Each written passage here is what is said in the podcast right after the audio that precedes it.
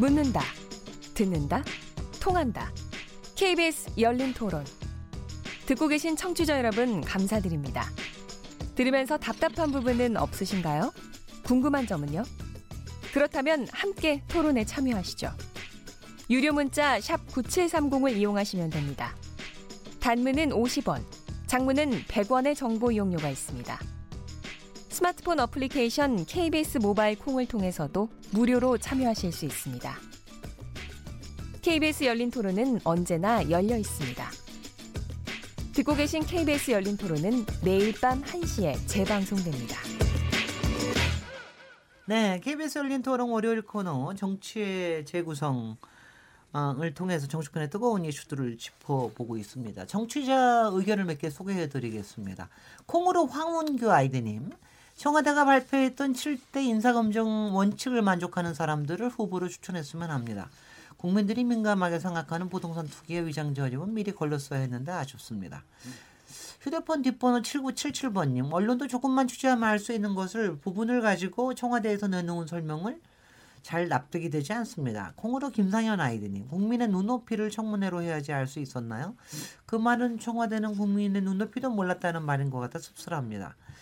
휴대폰 뒷번호 3699번님, 국토부 장관 후보자가 부동산에 대한 논란을 일으킨 것도 부적절했고, 조동호 장관 후보자의 경우 착자 출신으로서 해적학술회의에 참가했다는 것에 대해서 적합하지 않다고 봅니다. 청와대 결정이 조금 더 빨리 이루어졌으면 좋았겠지만 그래도 잘한 결정이라고 생각합니다. 휴대폰 뒷번호 1975번님 인사검증 실패에 대한 책임은 전적으로 조국 수석에 있다 생각합니다. 그러나 또 한편으론 조국 수석에겐 검찰 개혁에 대한 더 큰 소명이 남아있기 때문에 조국 수석의 교체는 아직 이르지 않나 싶네요.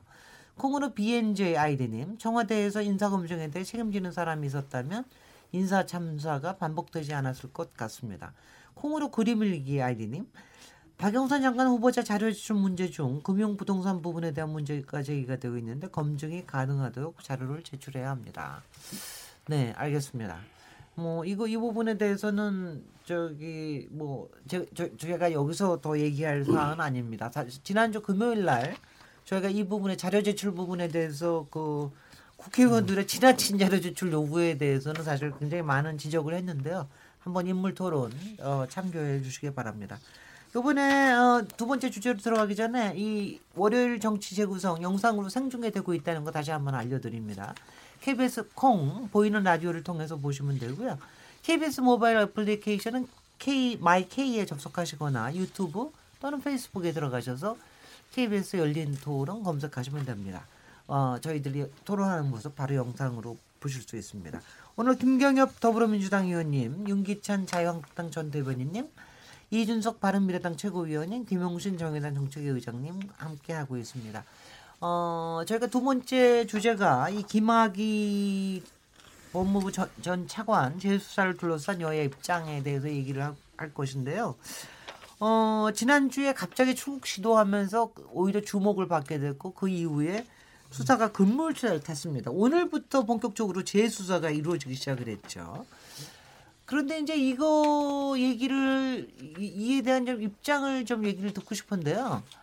제가 아까 박영선 음. 장관이 장관 후보자가 청문회에서 얘기한 부분에 대해서 지적하실 때 그때 질문하려고 했다 차라리 지금 음. 질문하는 게 나을 것 같아 질문을 드리는데요.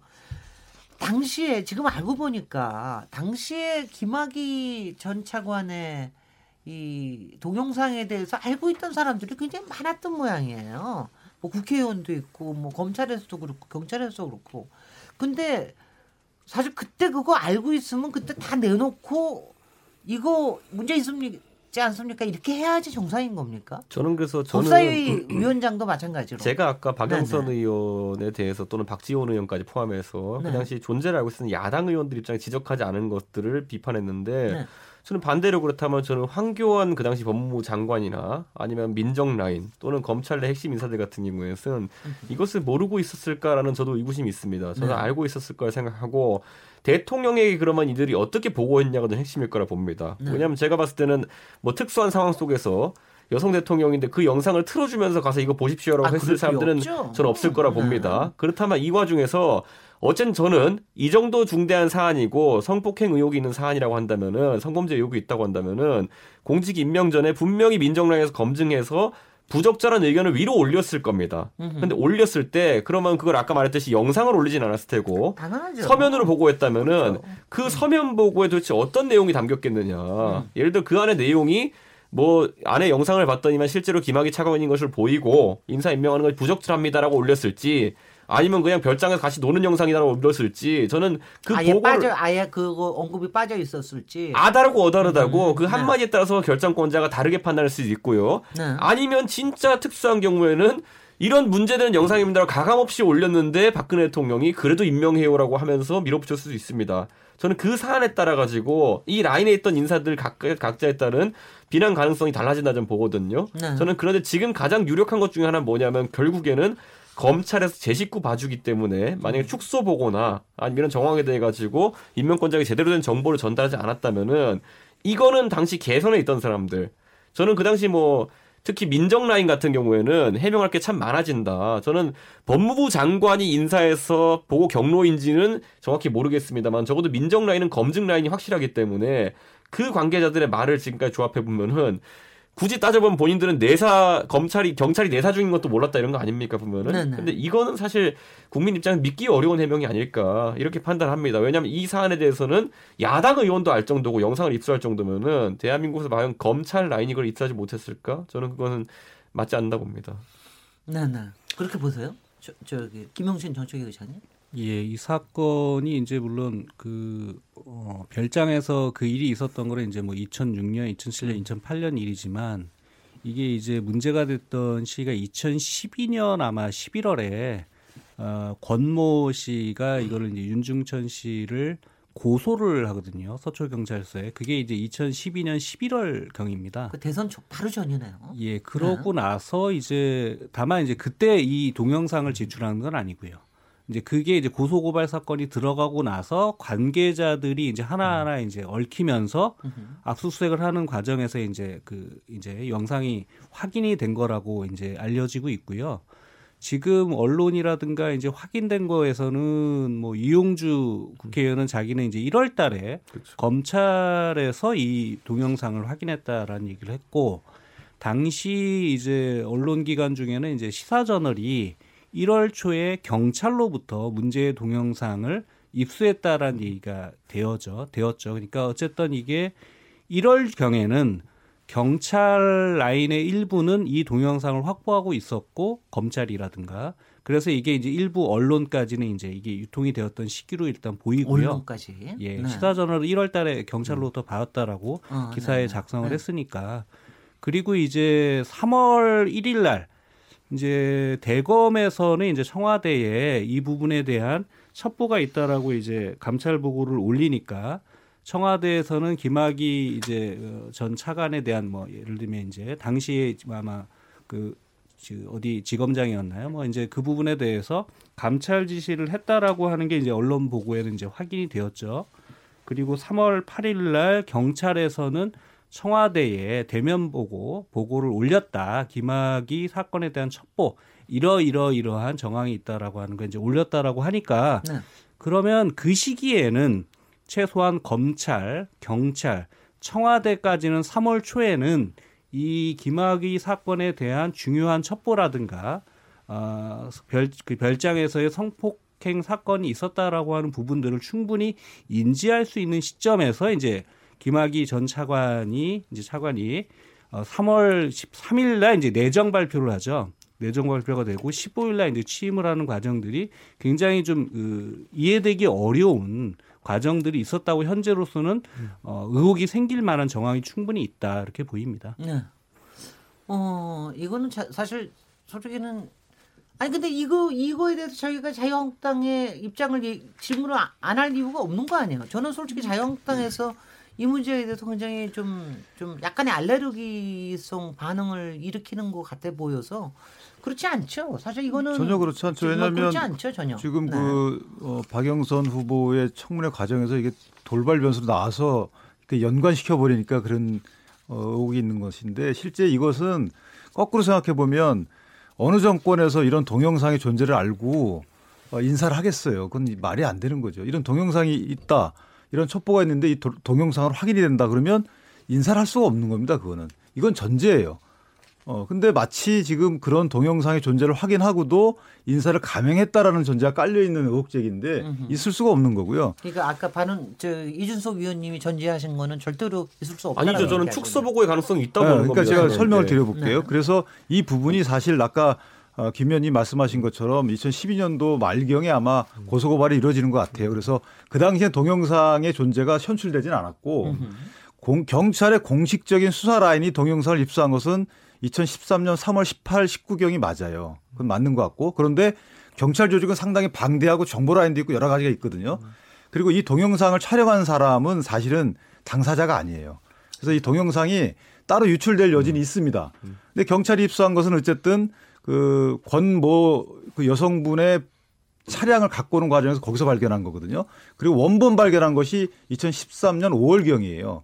그러니까 만약에 경찰이 그런 어, 동영상을 확보하고 있었다면 경찰의 공식적인 수사 라인이나 정보 범죄 정보과가 그런 동영상을 갖고 있었다면 이것은 청와대에 보고가 됐을 거예요. 물어봤을 때. 그런데 아마 당신들 이거 이런 첩보가 있는데 이 관련 동영상이나 관련 물증이 있느냐라고 물어봤을 때 경찰이 없다라는 건 맞는 것 같아요.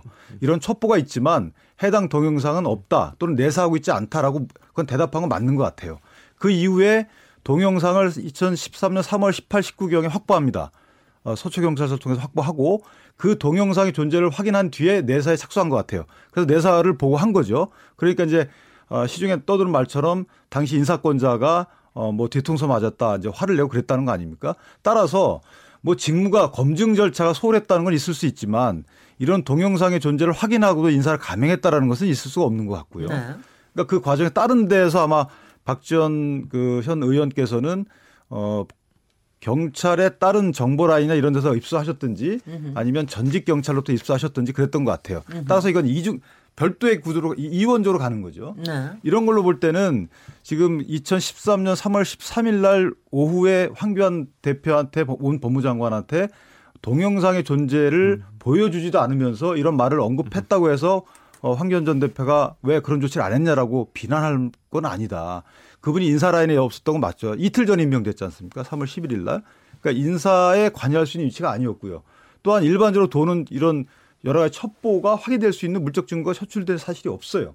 만약에 박 의원께서 그걸 보여주셨다면 그럼 얘기가 달라지겠죠. 근데 보여주지 않으셨다는 거 아니에요? 그러면 제가 그거 그거는 좀 여쭤보겠습니다. 네. 저도 좀 궁금해서 그러는데 어 그러니까 만약 박영선 위원이 그 얘기를 했다면 아니 그러니까 제가 만약 그 자리에서 그 얘기를 들었다면 그런 거 있는데 부적절한 게 있는 것 같습니다. 그런데 그 뭐 인사 계속해야 되겠습니까? 이러면은 돌아가서 자, 제가 그때 몰랐으면 저거 돌아가서 체크해야 되는 게 정상 아닙니까 보통? 근데 보세요. 이게 그날은 아니, 아니, 이미 그- 네. 그 2013년 3월 13일 날 오후 2시경에 이미 이제 내정 발표가 났단 말이에요. 네, 네. 그러니까 법무장관 입장에서는 인사에 관여할 수 있는 이 개선상이 있지가 않아요. 그리고 두 번째는 이미 그런 소문은 좀 퍼져 있었던 것 같아요. 어. 그런 상황에서 색다른 뭔가 어떤 또 돌발적인 플러스 알파가 나와가지고 이런 것들 전해야 될 필요성이 있었다. 설령 박 의원께서 그런 말씀을 하셨다 하더라도 그런 어떤 뭐 차원이 한층 높아진 이런 단계가 아니거든요. 따라서 그걸 빌미로 해가지고 이걸 어, 인사검증 소홀히 묵인했다 또는 뭐 직권을 남용했다 이런 취지까지 가는 것은 사실은 어, 앞뒤가 저는- 안 맞죠. 저는 근데 그거는 이제 정치적으로 네. 봤을 네, 때 네. 그게 네. 만약에 시중에 떠도는 이야기를 다른 뭐 시중에 있는 인사가 그렇게 얘기했다면 모르겠지만은 네. 법사위원장으로서 야당에서 이제 견제를 할 의도가 명백히 보이는 사람이. 나의 동영상 보유 가능성을 만약 얘기했다고 한다면은 네. 저는 그것은 임명권자에게 상당한 부담이 됐을 것이다. 또는 것 황교안. 그 당시 네. 법무부 장관에게 있어서도 상당한 위기 의식을 가질. 왜냐하면 검사 출신이니까 누구보다 잘할 것 같은데 그 상황에서의 판단이 있었을 것 같은데 네. 저는 거기서 뭐 황교안 대- 대표가 당시 법무부 장관이 의도적으로 묵살했던지 아니면 둘 중에 하나는 뭐 그 당시 중요하게 생각하지 않았던 것이 둘 중에 하나일 텐데 음. 저는 충분히 야당 법사위원장이 그런 말 했다고 한다면은 그것은 당연히 심각하게 받아들였어야 된다. 네. 저는 그래서 거기에 대한 황 대표의 의중은 무엇인지에 대해 가지고는 네. 어느 정도 국민들은 알고 싶어 할 것이다. 오늘 이렇게 생각합니다. 문제의 네, 네. 핵심은 네, 네, 아, 압니다. 조금 요, 요거 한 번만 아, 하겠습니다. 저는 네, 시점 부분에서 네. 우리 그 윤기찬 전 대변인이 얘기했던 거 조금 안 맞을 수 있다라고 얘기 드린 거는 황교안 장관이 임명해서 취임한 거는 3월 11일인가요? 그날이 맞죠. 네. 그래서 이제 불과 이틀 있다가 내정이 되었다라고 얘기를 하지만 그분이 장관 내정자로 지명된 것은 2월 13일인가 그렇잖아요. 그러니까 이미 한 달 동안 이분은 이제 장관 내정자로서 인사청문회도 하고 당시 정권이 교체됐기 때문에 이분은 이제 준 장관으로서 이제 역할들을 이제 그 준비를 하고 있었던 상황이었기 때문에 마치 없다가 갑자기 3월 10그 3일날 등장한 것이 아니라 이미 2월 달부터 이제 장관 내정자로서의 업무를 했었고 13일날 이제 청와대에서 차관 그 임명에 대한 이제 브리핑을 하잖아요. 그때 이제 표현이 뭐라고 돼 있냐면 장관들로부터 인사 제청을 받아서 대통령이 임명했다라는 얘기를 해요. 그래서 최소한 형식적으로 그러니까 실제적으로 황교안 장관이 인사제청을 실질적 권한을 행사했는지는 모르겠지만 최소한 형식적으로는 황교안 장관이 인사제청의 형식을 비른 거는 맞는 거죠. 네. 그래서 그 부분에서 완전히 이제 떨어뜨려 놓고 볼 수는 없을 거라는 생각이 하나 있고 두 번째는 그 시기가 어느 시기냐면 검찰총장도 임명이 되기는 시기잖아요. 그 시기가 2월부터. 그래서 어 김학의 전 차관은 당시에 검찰총장 후보자에도 들어가 있었거든요. 그래서 2월 달에 이제 리스트들이 나올 때 한 5명에서 한 10명 정도가 검찰총장 후보자로 나오는데 그러면 기본적으로 사정 라인이라든가 이런 데서는 다 인사점검들을 하잖아요. 근데 1월 달에 이미 그런 동영상이 일부 경찰이라든가 언론에 돌고 있을 정도의 상황이라고 한다면 그 정도의 첩보 정도는 다 알 수 있었을 것이고 그런 첩보가 있었다고 한다면 기본적으로 팩트 체크를 하는 게 상식이잖아요. 그분은 이제 검찰총장 후보자로도 언급이 되었던 거고 어쨌든 3월 13일 날은 이제 내정자로 차관 임명이 되는 시점이기 때문에 네. 그 부분에 있어서 저는 당시에 청와대나 또는 황교안 전 장관도 그 시기에 그 상황에 대한 긴박성이라든가 중요성들을 알고 있었을 상황이다. 그런 부분에서 왜 그렇게 대응했는지 저는 이해하기 좀 어렵다. 저는 근데 그거에 대해서 제가 한 가지만 제가 한 가지만 네, 네. 아, 윤기찬 윤기찬 네. 대변인께 전제가 이제 저도 잘 모르겠어요. 진실은 네. 모르겠지만 네. 어쨌든 전제가 그 당시에 박영선 그 의원께서 당시 황교안 법무장관께 얘기를 했다는 전제잖아요. 근데 얘기했는지도 사실 몰라요. 왜냐하면 음. 그 이후에 만약에 본인이 얘기했는데 본인의 의도와는 달리 황교안 법무장관이 이에 대한 조치를 안 해. 그럼 본인이 움직였어야죠. 박영선 그 법사위원장이 움직였어야 될 거 아닙니까? 그런 정도의 부적절한 인사인데 왜 두고만 봤는지라는 거를 반추해 보면 그 당시에 과연 말을 했는지에 대한 것도 사실은 사실 확인이 안 되는 거란 말이에요. 알겠습니다. 그리고 저는 아까 이제 시점에 대해 가지고 여러 이야기가 많았지만은 이제 김용신 위원장 위원장이 말한 것도 위 의장님 말한 것도 어느 정도 일리가 있는 그 시간 재구성이에요. 근데 저는 한 가지 이제 또 제가 이거는 제가 박근혜 정부 때 알고 있던 장관분들 중에 한 분이 사석에서 나중에 이제 정부가 끝나고 이야기하시는 것 중에 하나가 박근혜 정부 당시에 이것이 저는 이제 박근혜 정부의 몰락 원인 중에 하나 보는데 장관도 모르게 차관이 거의 막판에 확정돼서 발표되는 경우가 있었다라는 증언은 저한테 한 적이 있습니다. 그렇기 때문에 굳이 이런 아까 말한 재청의 절차라는 것이 물론 있고 그에 따른 책임 절차가 있긴 하지만은 당시에 본인도 이렇게 표현하면 이제 처음 임명된 장관인 상황 속에서 황교안 법무부 장관의 의사가 차관 인사에 개입됐을 가능성 준 장관 신분이라 하더라도 박근혜 정부에 그 당시에 유난히도 보안을 강조하던 그 인사 그 기조와 비교했을 때 그것도 확정지어서 이야기는 좀 어려운 부분이 있다. 그래서 저는 그렇기 때문에 황교안 그 장시 장관 지금 대표 같은 경우에는 이럴 때 있어서 정치적 승부수를 던져야 되는 것이 나는 알았다 몰랐다로 명쾌하게 답을 하시면은 이 수사가 나중에 진행될 테고 그때 그 결과에 따라서 책임질 일이 있다 없다를 국민들이 판단할 겁니다. 네. 근데 지금 보면은 뭐 택도 없는 소리부터 해가지고 그냥 약간 뭉개고 가는 느낌인데 택도 없는 소리가 진짜 몰랐고 나라면 관련이 없다는 걸 의미하는 것인지도 명확히 해야 될 것 같아요 보니까. 예예. 예. 김경현 위원님 오래 기다리셨습니다. 네 정말 얘기하기 어렵습니다. 어, 예. 네. 지금 이 김학의 사건의 본질은 어, 별장에서 벌어졌다는 이제 성폭행과 그다음에 뇌물수수 혐의 사실 여부 이걸 확인하는 거 있지만은 두 차례에 걸쳐서 무혐의 처리를 했는데 여기에 어떻게 해서 무혐의 처리를 하게 됐는가 다시 말해서 어떤 권력의 힘으로 이것을 이, 이렇게 명확했던 거의 동영상까지 존재했던 이런 사안들을 혐의 없음으로 처리할 수 있었는가. 그리고 또한 이분이 어떻게 해서 이러한 여러 가지 사생활에 문제가 있었다고 이미 지적이 되고 있었음에도 불구하고 차관으로 또 임명될 수 있었던가. 네. 아마 이러한 여러 가지 좀 이유들이 있는 것 같아요. 그런데 여기서 이제 좀 보면은 그 저는 이제 그 시사저널인가요? 어디 언론에서 이렇게 나오는 걸 보았더니 윤중천 씨의 얘기 중에서 이 사건이 최순실과도 관계가 있다 이렇게 얘기를 하고 있습니다. 네. 그래서 어, 지금 김학의 차관의 부인인가요? 이를 통해서 최순실과 이 정도 연관관계가 있고 실질적으로 검찰 내에서 어, 실, 그 실세 역할들을 해왔고 그래서 어, 처음에 검찰총장의 가장 유력한 후보였었다.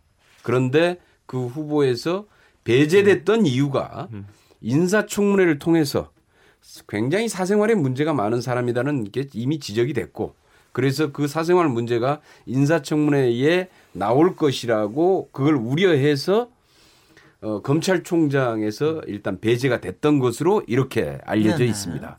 그러니까 이제 법무부 장관도 이제 사실은 이제 뭐 당연히 뭐 인사청문회 대상이기 때문에 될 수가 없었던 거고 그래서 결국은 법무부와 검찰 내에서 인사청문회를 거치지 않고 할 수 있는 실질적인 가장 최고이직 이제 법무부 차관에 임명되게 됐다. 이 얘기는 무슨 얘기냐 하면은 이미 이 김학의 씨 관련해서는 수많은 이 뭐 거기에 표현도 이렇게 돼 있더라고요. 사생활이 너무 난잡해서 안 된다 이렇게 얘기가 돼 있는 정도였는데 그럴 정도로 그 검찰총장에서 배제된 사유가 분명히 있었다. 물론 그 당시에 그 동영상이 있었는지 없었는지는 확인을 할 수는 없지만은 문제는 그럴 정도로 알려져 있었다라는 거예요. 그래서 청와대에서 그렇다면은 이런 정도의 이 김학의의 사생활 문제도 어느 정도 다 캐치를 하고 있었다라는 것이고요. 근데 당연히 법무부 장관도 이걸 몰랐겠습니까? 이런 정도는 다 알 수 있는 사안이었죠. 그런데 문제는 그럼에도 불구하고 차관 임명을 강행을 했다라는 것이고 그리고 이제 문제는 나중에 이제 결국은 아 이게 동영상건이 진짜로 이제 터지게 된 거죠, 사실은. 그래서 이제 그만두게 됐던 건데 이 일련의 과정을 한번 전체적으로 한번 보면서 이것을 이게 어, 하나는 이게 저도 저도 아 이게 국정농단과 이렇게 연관이 돼 있었구나라고 하는 거를 처음으로 알게 됐고요. 그다음에 이 국정농단과 연관돼서 수사가 어떻게 농단을 당했는지를 여전히 이건 보여주고 있는 대표적인 사례다. 그래서 박근혜 정부에서 실질적으로 수사농단이 어떻게 해서 벌어졌는지에 대한 것들을 상세하게 이번에 해서 밝혀야 된다 이렇게 보고 있습니다. 그런데 의원님 말씀하신 것 중에 그 네네. 최순실과 닿아 있는 부분이라고 하는 것은 처음 처음에 말씀하셨던 뭐 와이프랑 알지도 모른다 정도 외에는 아무것도 없는 것 같은데요. 들어보면 아직은 이제 그 그거는 좀 봐야. 네. 그러니까 전에 국정농단과 어떻게 얽혀 있다는 건지에 대해서는 약간 좀, 좀, 설명이 좀 필요한 게 않을까 싶은데요. 그러니까 왜 그동안 이제 이걸 네. 수사 방식을 급하게 해야 된다라는 건 다 알겠는데 네. 어떻게 하느냐 가지고 논란을 하다가 결국은 이제 검찰이 특별 조사단을 꾸미는 거로 해서 단장을 또 인선하는데 상당히 좀 조금 진통이 있었던 모양입니다. 그렇지만 하여튼 저, 저 새로 여환석 청주지검장이 임명이 돼서 오늘부터 수사가 개시가 됐습니다. 어, 그래서 이 수사가, 그러니까 이 수사가 이게 급물살을 타가지고 이게 굉장히 지금 말씀하신 특히 이제 김경호 위원님이 앞에서 말씀하신 몇 개의 사안에 대해서 그래도 전후 좌우가 좀 명확해지지 않을까 뭐 이런 생각을 하고 있는데 한편에서는 또 이런 얘기가 있습니다. 어, 요한섭 수사단장이 때문에 결국은 검찰의 면죄부 수사가 될 것이라는 거. 지금 이제 이게 왜 그러냐면은 청와대에 대한 수사, 권력에 대한 수사가 있고 청와대에 대한 수사가 있고 검찰에 대한 수사가 있고 경찰에 대한 수사가 있는데 이게 아마 검찰에 대해서 어, 상당히 면죄부를 주지 않을까 하는 이런 검찰 내부의 우려가 있는가 하면 또 한편에서는 또 지금 자유한국당에서는 이거 가지고 안 된다. 특검을 발의를 하겠다. 특검 발의하셨습니까? 네, 발의, 발의, 발, 특검, 네. 특검을 발의했다 이렇게 하셔서 지금 이 특별 수사에 대한 또 우려도 갖고 계시는 것 같은데요. 이 부분에도 좀 설명을 좀 해주시죠. 왜 특검 발의를 하셨습니까? 음, 일단 그 과거 사이에 수사 권고를 한 내용을 보면 실제 이건 김학의 사건에 대해서 검찰이 수사를 제대로 했는지 여부가 실제 포커스거든요. 왜냐하면 경찰에 대한 뭐 직권남용 말씀하시는데 네. 경찰은 결국은 수사 라인이 바뀌면서 청장이 바뀌면서 수사 라인도 바뀌었어요. 그러면서 이것을 기소 의견으로 그것도 특수강까지 넣어서 기소 의견으로 송치했단 말이에요. 근데 검찰이 두 번에 걸쳐서 어, 고, 고발 고소 사건까지 무혐의를 네. 한 거예요. 그러면은 검찰에서 과연 수사를 제대로 했는지 또는 어떤 외압을 느꼈는지 외압을 행사했는지 여부가 어떻게 보면 가장 중요한 쟁점인데 네. 지금 여한섭 그 단장 같은 경우에는 최동욱 당시 검찰총장 수사의 최고 정점이죠. 당시 검찰총장인 최동욱 총장과의 뭐 좀 특수관계 있었다. 네. 예를 들면 어, 특수 일부장 할 때도 좀 같이 모셨고 그다음에 해당 사건 있을 때도 옆에 강력부에서 그 사건을 했는데 음. 그 당시 특수 일부장이었고 그다음에 김학의 전 차관과는 춘천지검에 같이 근무했고 이런 물론 그것 때문에 수사를 올바로 하지 못한다는 것이 아니고 네. 저희가 특검을 할 때는 일단 이해 충돌의 여지가 있거나 공정성이 훼손될 여지가 있으면 특검을 해라 이렇게 특검법이 있단 말이죠 특검을 네. 할수 있다 그래서 이 부분은 오해를 받고 있는 검찰이 수사를 하는 것보다는 오히려 중립성 정치적 중립성이 확보가 되고 공정성과 이해 충돌의 여지가 없는 공정성의 시비가 없는 이런 특검이 발의가 돼서 하는 것이 맞다. 그래서 특검법 발의를 했고요. 네. 어, 구체적인 내용은 뭐 신문에 일부 났는데 네. 어 뭐 수사 범위 똑같습니다. 예를 들어서 김학의 그분의 뇌물 수수와 성 관련 범죄, 그다음에 외압 의혹 이런 것들 똑같아요. 네. 그래서 오히려 특검이 하는 것이 뒤에 여러 가지 어 여지를 없애는 게 아닌가. 왜냐하면 지금 검찰이 수사를 한 이후에 또 이 미진하게 되면 특검 또 해야 되거든요. 네. 그럴 바에는 수사 경제적인 측면에서도 특검으로 바로 가는 것이 맞다라는 것이 저희 당 입장입니다. 김영신 정의당 정책위원장. 음, 저는 기본적으로 특검으로 가야 된다는 생각하고요. 어, 갈 거다 이렇게 봐요. 어, 그렇기 때문에 검찰의 수사가 탄력을 받을 거다 이렇게 생각합니다. 그러니까 검찰이 이런 경우에 가장 수사를 열심히 하는 경우가 특검이 예정되어 있는 사건에 음. 대해서는 네. 어차피 이게 특검을 넘어간다는 전제가 있기 때문에 여기서 대충 미저이거나 우리가 제대로 수사 안 하면 특검 가가지고 음. 검찰의 부실 수사가 더욱더 확인될 거기 때문에 음. 특검이 예정되어 있거나 가능성이 굉장히 높은 사건은 그동안 전례를 본다면 검찰이 열심히, 열심히 수사를 하더라고요. 어쨌든 해왔다는 점에서는 저는 네. 오히려 이제 특검을 예정화해 놓고 네. 어, 전제를 해놓고 지금 초기 단계의 여러 자료라든가 증거 자료들을 검찰이 신속히 확보해내는 것이 가장 좋은 방법이다 이렇게 생각하고 네. 아마 그런 정도의 역할들은 할 것이다. 물론 양쪽에서 우려가 다 제기돼요. 예를 들면 이제 어 김학의 전 차관과의 관계 문제도 제기되고 아까 최동호 뭐 총장과의 관계 문제도 얘기되고 강원랜드 때의 이러저러한 문제도 사실은 제기되어서 저는 여러 우려가 있는 건 사실인데 현재의 국면의 특징상 아, 저는 이제 검찰이 특검 가기 전 단계까지의 기초 작업들은 열심히 할 수밖에 없는 국면이 조성되어 있기 때문에 사람이 그렇게 결정적인 문제는 아닐 거다라는 전제가 있고요. 네. 두 번째 이제 특검으로 가야 되는데 오늘 이제 한국당에서 특검법을 발의를 한 거에서 일단 기본적으로 환영합니다. 어, 어쨌든 장, 그, 지난주까지만 해도, 음. 어, 김학의 특검을 하려면 한 10가지 정도의 네, 특검을 네. 해야지 네. 가능하다라고 하는 그런 입장에서 일단, 어, 변화를 주신 거에 대해서는 일단 환영을 하는데, 우려되는 거는 있습니다. 이게 어, 꼼수 특검인가라고 하는 우려가 조금은 들어요. 그건 어떤 것 때문이냐면 얘기하셨던 수사 대상에서 기본적인 건 다 들어가 있습니다. 아까 얘기했던 이제 뇌물수수 문제라든가 성폭행 문제라든가 정치권이라든가 검찰 경찰의 부실 수사라든가 은폐 의 이게 들어가 있는데 어 제가 봤을 때 수사 대상에 어 대검의 이제 그 어, 법무부의 과거사위원회의 활동과 관련된 외압 의혹 이 부분이 들어가 있는데 제가 이거 봤을 때는 좀 정치적 논란을 가중시킬 수 있는 어, 범위이기 때문에 이거는 뭐 바람직한 대상은 아닌 것 같다. 이게 첫 번째 우려가 들었고요. 두 번째는 어, 특검을 추천하는 방법인데 어, 뭐라고 돼 있냐면 한국당과 바른미래당이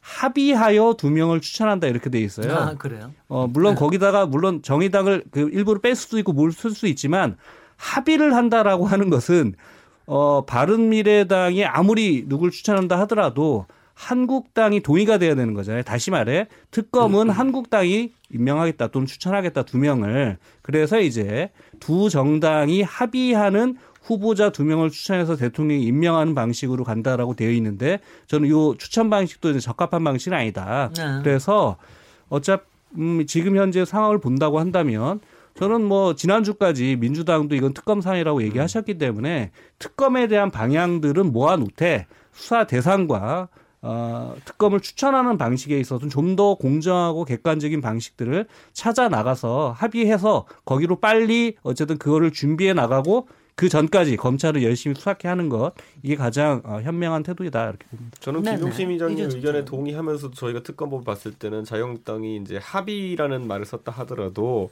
시간이 자유한국당의 편일까라는 생각을 좀 하게 됩니다. 어떤 측면에서 아까 말했듯이 특검 수사를 어, 어떤 그 현재 일어난 재수사의 대체제 역할로 사용하고 이렇게 특검법을 급하게 발의했다고 한다면은 무진장 이렇게 또 합의라는 건 또 그럼 바른미래당이 합의 안 해주면 또 안 되는 거 아니겠습니까? 그러다 보니까 어느 정도는 자영당 타협안을 만들어 올 것이다라는 기대를 하고 있고요. 다만 지금 입장에 봤을 때 저는 특검에 대해서는 아마 각자 해놓은 말들이 있기 때문에 당들이 합의를 해줄 것이다. 하지만은 이것이 과연 이 기대치 하는 기대치가 있는 결과에 대해 가지고 자유한국당이 기대하는 결과가 나올지에 대해 가지고는 약간 의구심을 갖는 것이 특별검사의 추천에 대해서 아까 자유한국당의 의사가 아주 관철되기만은 어려운 그런 부분이 있고 네. 지금 이제 아까 말했듯이 저도 아까 그 말을 똑같이 생각했거든요.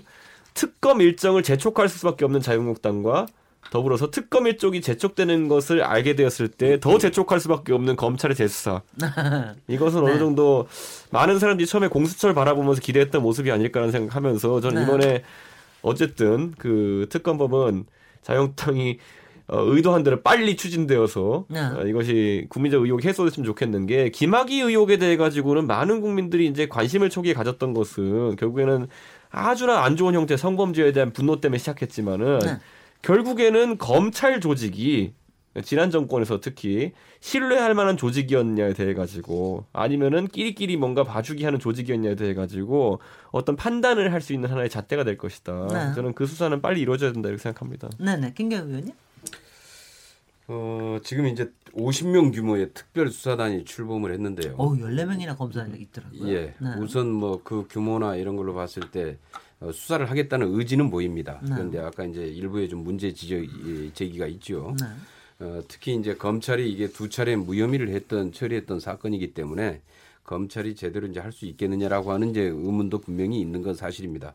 그러나 아마 이번에 이제 아마 수사단 규모나 의지로 봤을 때 일정 정도 아마 수사는 진행될 걸로 보는데요.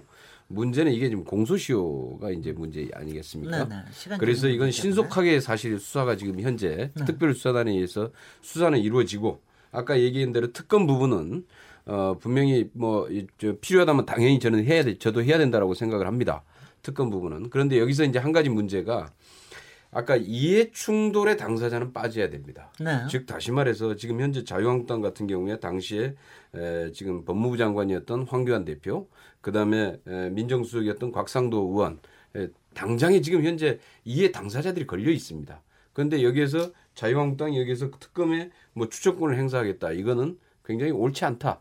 그리고 이건 적어도 이런 그 이해 관계가 얽혀 있을 때는 어, 특검 자체가 굉장히 공정하고 어, 객관적으로 어, 선출될 수 있도록 해야 되고 어, 범위 역시 이러한 그 어떻게 해서 어, 이런 수사가 이렇게 무마될 수 있었는지 어떻게 차관으로 임명될 수 있었는지 이런 전반의 과정들이 낱낱이 밝혀져야 될 것이다 이렇게 보고 있습니다. 여기서 반론 안 듣겠습니다. 반론하면 네, 또 하나 얘기 때문에 왜냐하면 한 가지만 네, 30초만. 그 네. 저, 어, 곽상도 전 민정수석의 경우에는 이제 뭐 직권남용으로 재수사 권고 바람직하지는 않지만 일단 됐으니까 그 부분은 뭐 이해 충돌 말씀하셔도 상관없는데 황교안 대표의 경우 이해 충돌이라 말씀하실 전혀 근거 없는 거고요.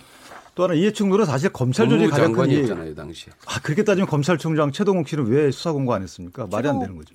최동욱 그냥 그 당시 검찰총장이었어요. 쫓겨나기 쫓겨나기 직전이었고요. 네. 그렇게 따지면 그건 말이 안 되는 거죠. 자 여기까지 하도록 하겠습니다. 네, 지금 저 여러분께서는 KBS 열린 토론 시민 김진애와 함께 하고 계십니다. 토론 듣기만 하면 답답하시죠?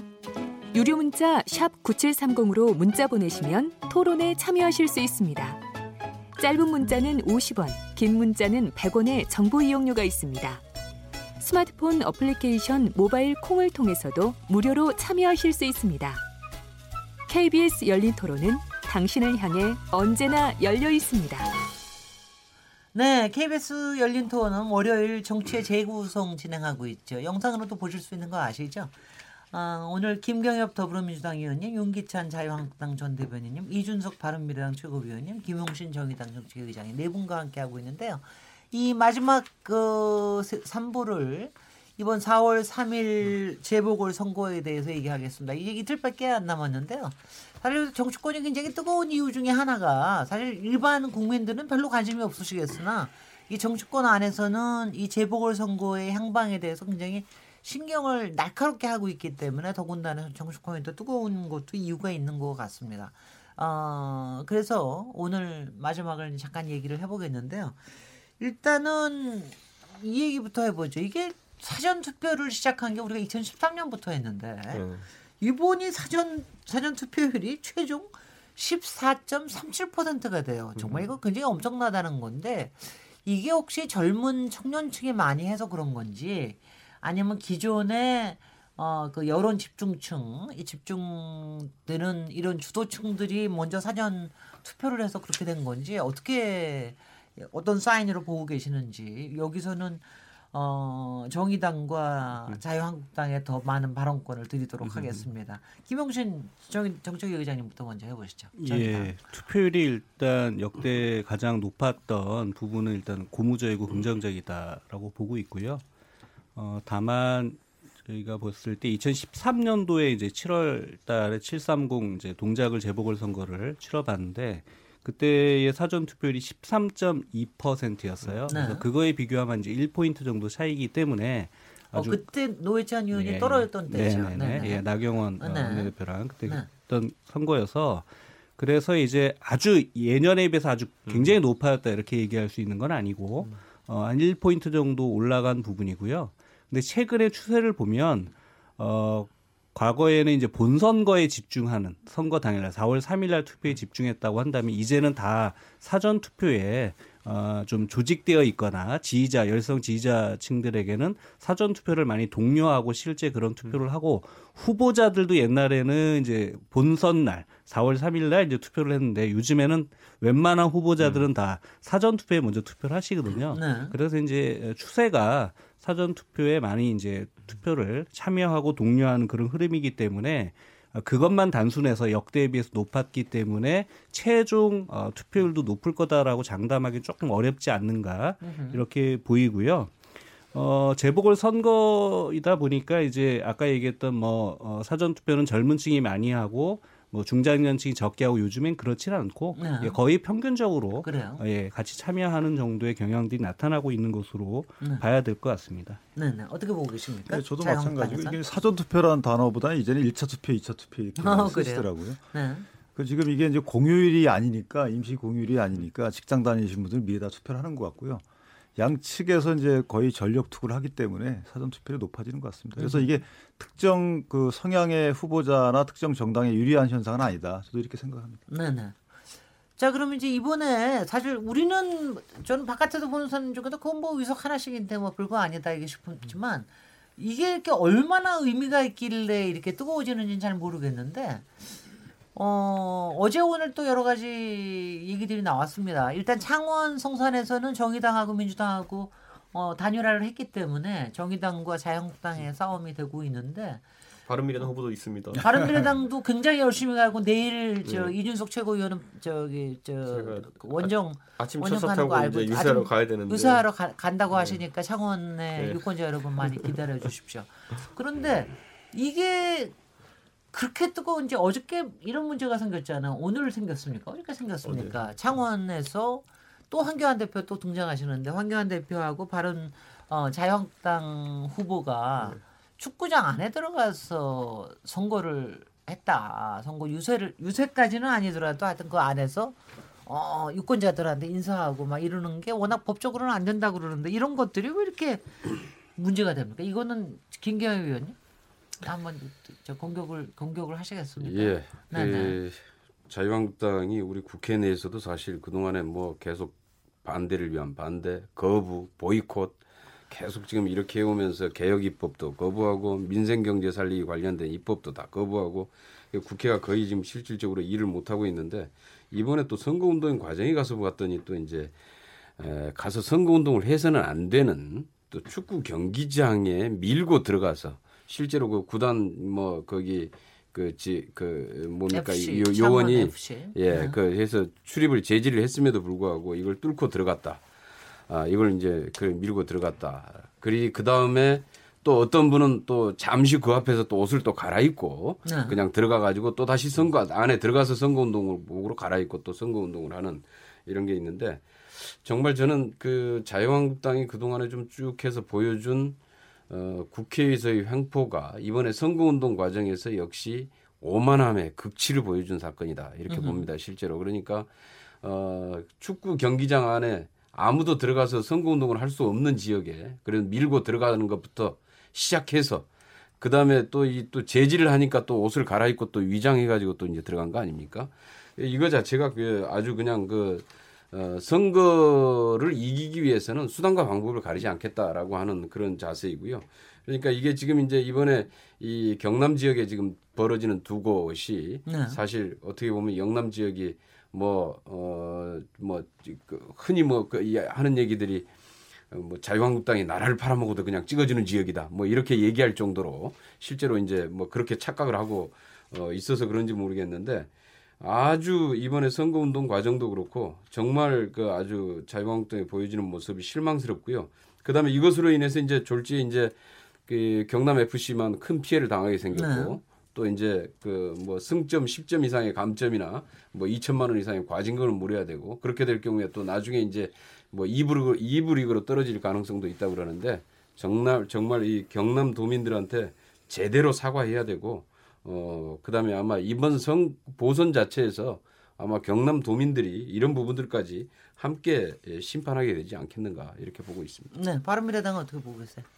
저는 이번 황교안 대표가 어쨌든 뭐 워낙 우리가 많이 봐가지고 굉장히 정치 오래 한 것 같이 생각할 수 있지만은 이제 초보죠, 사실. 두 달 됐어요. 네네. 네. 그러니까 이분이 입당한 지가 두 달이기 때문에 네. 기본적으로 선거를 본인이 뛰어본 적이 없는 사람이고 전당대회 음. 말고는 두 번째로는 선거 유세 지원을 가본 사람도 없는 사람이 적도 없는 사람입니다. 그러다 보니까 하라는 대로 했을 텐데. 이분은 사실은. 이제 법으로는 본인이 이제 유죄다 무죄다 판명하는 일은 많이 하셨겠지만은 음. 물론 검찰에 있으면서 그런데 반대로 이 선거법 법조문이라는 것이 참 애매하게 돼 있는 것이 경기장에 프로축구 경기장에 들어가면 된다 안 된다는 법조문이 절대 안 돼 있습니다. 음흠. 뭐 공공이 모이는 장소에서 구획이 구분돼 있고 뭐 이런 거를 하고 또 그다음부터 다 판례로 가는 것이고 네. 그 선관위 해석에 따라 가는 것이거든요.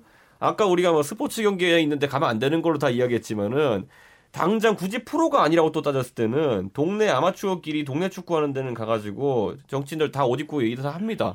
근데 프로축구에서 그렇죠. 안 된다고 지금 해석하는 이유는 연맹 규정상 안 되는 연맹 것이다. 규정이, 네, 연맹 규정상 안 되는. 그러니까 저는 그런 부분에 있어서 이제 황교안 대표 측도 연맹의 문의는 안 해봤던 것도 저는 네, 잘못이라 네. 보는 것이고, 네. 다만 또 선관위 또 이렇게 물어봤을 때 저도 개인적으로 선거 치르면서 다른 지역의 선관위 된다고 해서 다른 후보자가 하는 걸 보고 저도 따라 했는데 우리 지역 선관위는 저한테 아 그러면 안 되십니다라고 하는 경우도 본 적 있고 네네. 네. 해석이 달라지는 경우가 있는 건 선거 치러본 사람 거의 다 알 겁니다. 그렇기 때문에 저는 이 부분에 있어가지고 황교안 대표가 뭐 선거를 처음 치러보다 보니까 사실 선거하다 보면은 해서는 안 되는 일, 해도 되는 일 외에도 여러 가지 다양한 게 존재합니다. 해도 득이 안 되는 일부터 시작해가지고 그렇죠. 뭐안 하면 욕 먹는 일, 뭐 여러 가지 다 있거든요. 네. 이것에 대해서 이해가 못한 것은 저희가 이해할 수 있는 부분이나 저는 약간 이해 안 갔던 거는 자유한국당에는 그런데 그 황교안 대표의 선거 결과를 월등히 뛰어넘는 선거 전문가들이 있어요 보면은. 글쎄요. 그게 특히 중앙당 당 대표라 그러면은 중앙당에 수행하는 당직자들만 하더라도 제 경험으로만 봐도 빠삭하게 알고 있고 그럴 텐데요. 경험적으로 조금이라도 문제가 될 소지의 방문 목적이 있는 곳들이라면은 사전에 다 선관위에 전부 다 해서 녹취까지 받아놓습니다. 선관위에서 나중에 어, 다른 이야기가 나오지 않도록 네. 그렇기 때문에 저는 황 대표께서 만약 그런 절차를 못 받고 있다면 보장 못 받고 있다면은 혹시 주변에 다른 사람들이 이제 전문가 집단이 다른 사람들이 자리하고 있는 것은 아닐까 하는 음. 생각이 드는 것이고 두 번째로는 또 반대로 이번 일에 대해 가지고 민주당도 이제 이것을 뭐 거의 몰상식한 행동을 맹공하는 것도 이해가 안 가는 게 굳이 제가 그냥 심심해서 검색을 해봤더니만은 축구 경기에 뭐 꼭 민주당뿐만 아니라 다른 당 정치인들이 간 적이 없느냐 했을 때 그런 건 또 아닙니다 보면은. 다만 이번에 황교안 대표 같은 경우에는 형식이 있어가지고 뭐 예를 들어 중간에 뭐 표를 사지 않고 밀치고 들어갔다든지 이런 것이 사실로 확인되면은 네. 옛날에 총리 때 차 끌고 들어간 것처럼 또 욕먹겠죠 그거는 근데 그거는 약간의 네. 별개의 문제다 이런 생각 좀 합니다 저는. 예예 예. 김영신 정책위 의장님. 예 일단 아까 동네 축구하고 프로 축구의 차이는 입장권을 내고 이제 들어가기 그러니까, 때문에 그렇죠. 다수인이 왕래하는 곳에서의 선거 운동과는 차이가 있다라고 하는 게 이제 선관위 해석인데 얘기했던 것처럼 자 이거 몰랐다고 치자고요. 아, 몰랐다고 치면 그러면 이제 안내요원이 오니까 안내요원은 미리 이제 온다는 걸 알고 있었고 그래서 그 구단 측에서 교육을 시켰다는 거 아닙니까?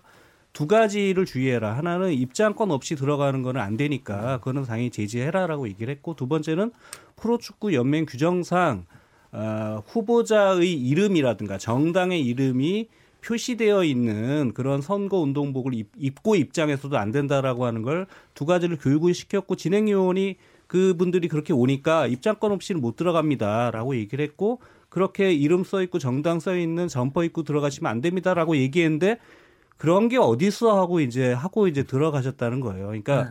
처음엔 모를 수 있다. 그러면 그러면 최소한 안내를 하게 되면 그런 걸 확인하거나 어, 그런 거를 들으려고 해야 되는데 그런 게 어디서 하고 들어가 버리고 나서 잠바 입고 이렇게 뭐 손가락 다섯 개 뭐 이렇게 해가지고 이렇게 막 이 V자 해가지고 어 음. 그렇게 하고 나서 이제 다시 와서 어 이거 이름도 있고요 선거 운동보이기 때문에 규정상 안 됩니다라고 실랑이를 한참 하고 나서 이제 그거를 이제 벗었다라고 하는 점에서 네. 많은 국민들이 이해하기 어려운 행동이다라고 얘기를 지적을 하는 거고요. 네.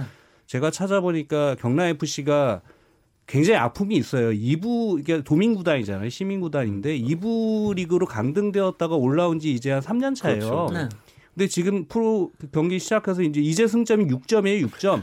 근데 10점 이상 만약에 이 강등을 하면 이건 지금 쌓아놓은 것도 지금 다 없어질 파인데 물론 그렇게까지 어, 프로 연맹이 어, 강한 처벌을 할까는 싶지만 그런 징계의 위험까지 생길 수 있는 문제를 그렇게 저는 좀 아나무인적으로 행동한 게 아닌가 그런 거에 국민들이나 시민들이 저는 실망하거나 불만을 가질 수 있는 사건이다 이렇게 보입니다. 우리 윤영석 경남 도당위원장이 가셔서 사과를 좀 하셔야 되겠네요. 제가 한 말씀 드릴까요? 네, 네. 예, 예. 윤기찬 전 일단 뭐 저도 확인을 해봤는데 이게 양 네. 경험한 그 양측이 지금 입장이 갈리는 상황이에요. 제가 확인해 보니까 어쨌든 들어갈 때는 표를 사가지고 표를 내고 들어갔는데 그 당시에는 그런 어떤 그 제재나 제지나 이런 게 없었다는 겁니다. 현장에 있던 사람들은 들어가서 아마 다른 분이 오, 이제 들어가고 나서 다른 분이 와가지고 그런 말씀을 하시면서 안 됩니다 해가지고 그때 이제 환복을 했다는 거예요.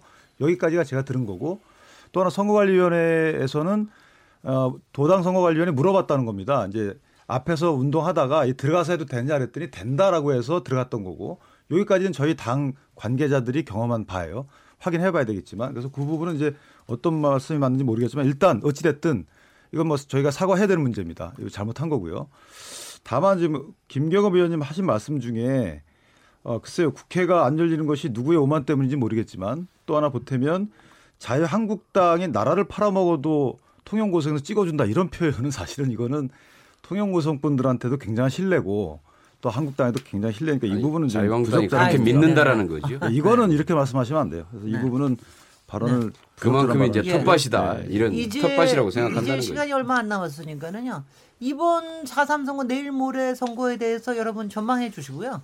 각기 전망해 주시고 이게 정치권에 미칠 영향에 대해서 한마디씩 각기 한 50표 정도씩 해 주십시오. 네. 네네. 이준석 최고위원님부터 어떻게 됩니까? 두, 네. 두 석인데. 우선 뭐 손학규 대표님께서 창원 성산 보궐선거에 진력을 다하고 오시는 계시는 모습이 뭐 저는 찌질하다고 생각하지는 않습니다. 네. 네. 그리고 그런 맥락에서 그에 준하는 좋은 결과를 얻었으면 좋겠다라는 네. 관점과 동시에 이번 선거에서 어쨌든 대통령도 하나의 성적표를 받아들 것입니다. 네. 근데 그 성적표가 민심이라는 생각을 받아들였으면 하는 것이 득표율이 이야기하는 것이 참 많을 겁니다. 네. 각 당에게 주는 의미가 있을 것이고 대통령께도 드리는 의미가 있을 텐데 어쨌든 민주당은 이번에 후보를 내지 못했습니다. 냈다가 철회했습니다. 그것부터 시작해서 여러 가지 다면화된 민심의 평가를 받아들이고 국정 기조를 이번에 장관들의 새로운 임명과 함께 네. 좀 가져가셨으면 하는 생각입니다.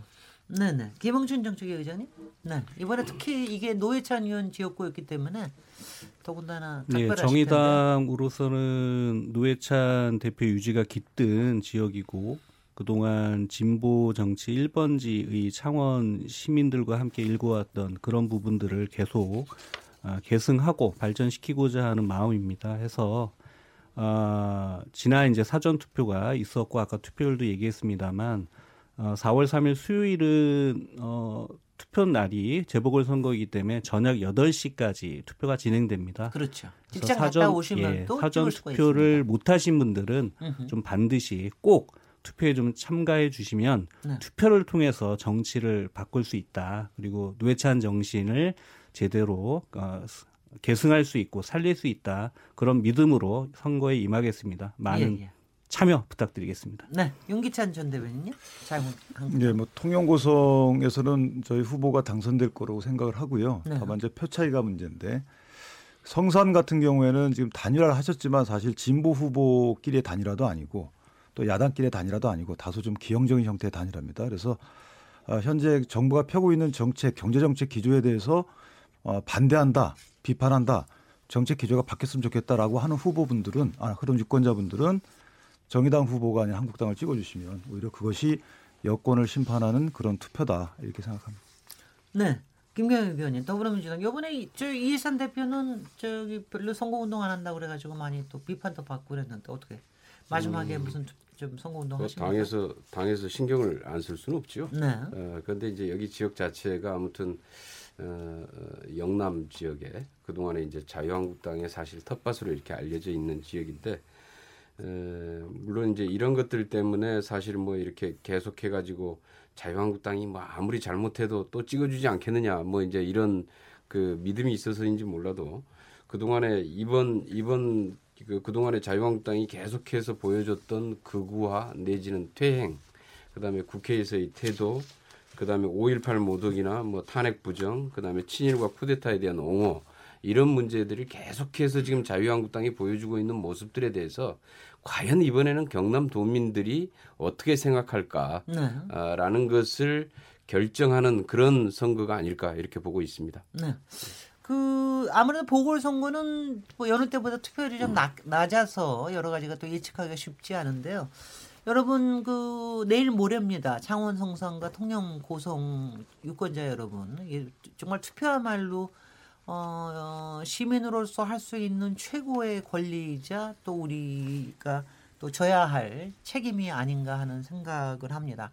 오늘 KBS 열린 토론 월요일 정치의 재구성 시간 정치권의 뜨거운 이슈들 오늘 이제 각기들 좀 곤혹스러운 주제들이 나와서 어, 수고, 토론하시느라 애쓰셨습니다. 이제 마칠 시간인데요. 오늘 토론에 참석해 주신 김경협 더불어민주당 의원님, 윤기찬 자유한국당 전 대변인, 어, 이준석 바른미래당 최고위원님, 김용신 정의당 정치계 의장 네 분께 감사드리고요. 저는 내일 7시 20분에 다시 돌아오겠습니다.